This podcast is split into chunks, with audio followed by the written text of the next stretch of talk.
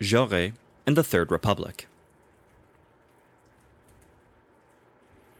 Jaurès is the most towering, most dignified, and noblest figure of the Troisième République. Born to a bourgeois family, Jaurès made his political and parliamentary debut within the ranks of radicalism, but soon found himself repulsed by the ideological and moral atmosphere within the bourgeois parties. Socialism proved irresistibly attractive to his robust and combative spirit. Jaurès joined the ranks of the proletariat. His attitude in those early days was collaborationist. He believed that collaboration with the leftist bourgeois administration should not be excluded from the socialist program. But Jaurès towed the line ever since the Second International rejected this thesis, advocated by various socialist leaders in its Amsterdam conference. Leon Trotsky, in an astute essay on the personality of the Grand Tribunal, wrote, quote, Jaurès had entered the party an already mature man, with a fully formed idealist philosophy. This did not stop him from offering up his imposing neck Jaurès was of an athletic build to the yoke of organic discipline, and several times he was obliged to demonstrate that he not only knew how to command, but to submit. Jaurès led French socialism's most shining parliamentary battles, while the theoreticians and agitators of the proletarian far left rebelled against his parliamentarism and democratism. Georges Sorel and the syndicalists denounced this praxis as a deformation of Marxism's revolutionary spirit. But the pre war workers' movement, as has been said many times before, was inspired not by Marx, but Lassalle. It was reformist, not revolutionary. Socialism developed within democracy, and could not, therefore, extract itself from the influence of the democratic mentality socialist leaders had to propose to the masses a program of immediate and concrete action, as the sole means of educating them and positioning them within socialism. Many of these leaders lost all revolutionary energy in this pursuit. Praxis suffocated the theory in them. But no one could confuse Jaurès with such domesticated revolutionaries. A personality as strong as his could not succumb to the democratic atmosphere's corruption or dilution. Jaurès was reformist, as was the socialism of his time, but always saw in his reformist means a revolutionary end. He placed his profound intelligence, rich cultivation, and indomitable will all in the service of the social revolution. His life was a life given over wholly to the cause of the poor. Books, newspapers, parliament, rallies, Jaurès employed every tribune of thought in his long career as an agitator he founded and led the newspaper L'Humanité, which today belongs to the Communist Party. He wrote several volumes of social and historical criticism. He completed, with the assistance of some students of socialism and its historical roots, a powerful work, The Socialist History of the French Revolution.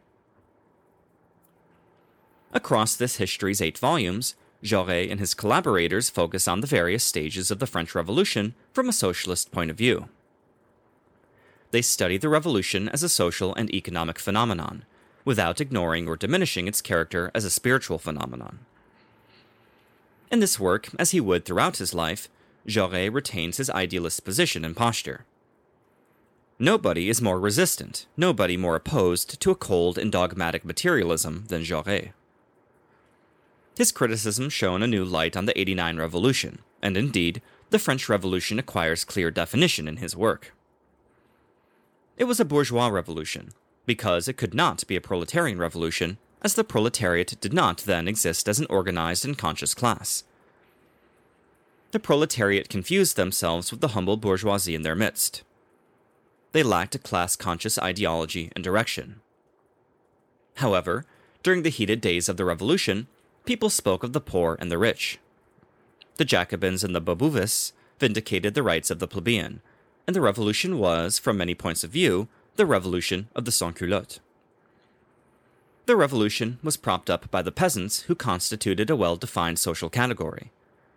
The urban proletariat, represented by the artisan, was pervaded by a petty bourgeois spirit. There did not yet exist large factories or industry. There lacked, in sum, the instrument of the socialist revolution. Furthermore, socialism had not yet found its methodology, but was rather a nebulous grouping of confused and abstract utopias.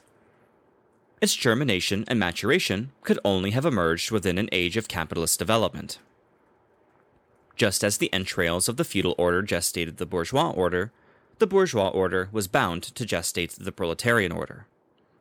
Finally, the French Revolution emanated from the first communist doctrine, Babouvism. The spokesman of French socialism, who in this way demarcated the material and spiritual participation of the proletariat in the French Revolution, may have been an idealist, but he was no utopian. The motives of his idealism were in his education, his temperament, and psychology. A dryly materialist and schematic socialism was incompatible with his mindset, hence some of his contrasts with the Marxists and his honest and sincere commitment to the idea of democracy.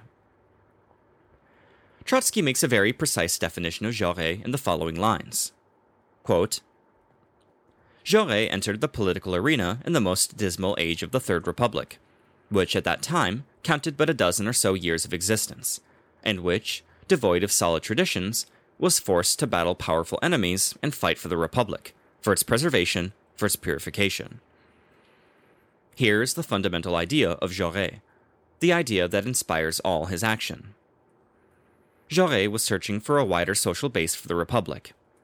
He wanted to bring the Republic to the people, to make the Republican state an instrument of the socialist economy. Socialism was, for Jaurès, the sole means of consolidating the Republic and the only possible way of completing and finishing it. In his tireless struggle for idealist synthesis, Jaurès was, in his first period, a Democrat prepared to adopt socialism. In his final period, he was a socialist who felt responsible for all of democracy. Jaurès' assassination closed a chapter in the history of French socialism. In a single moment, democratic and parliamentary socialism lost its great leader.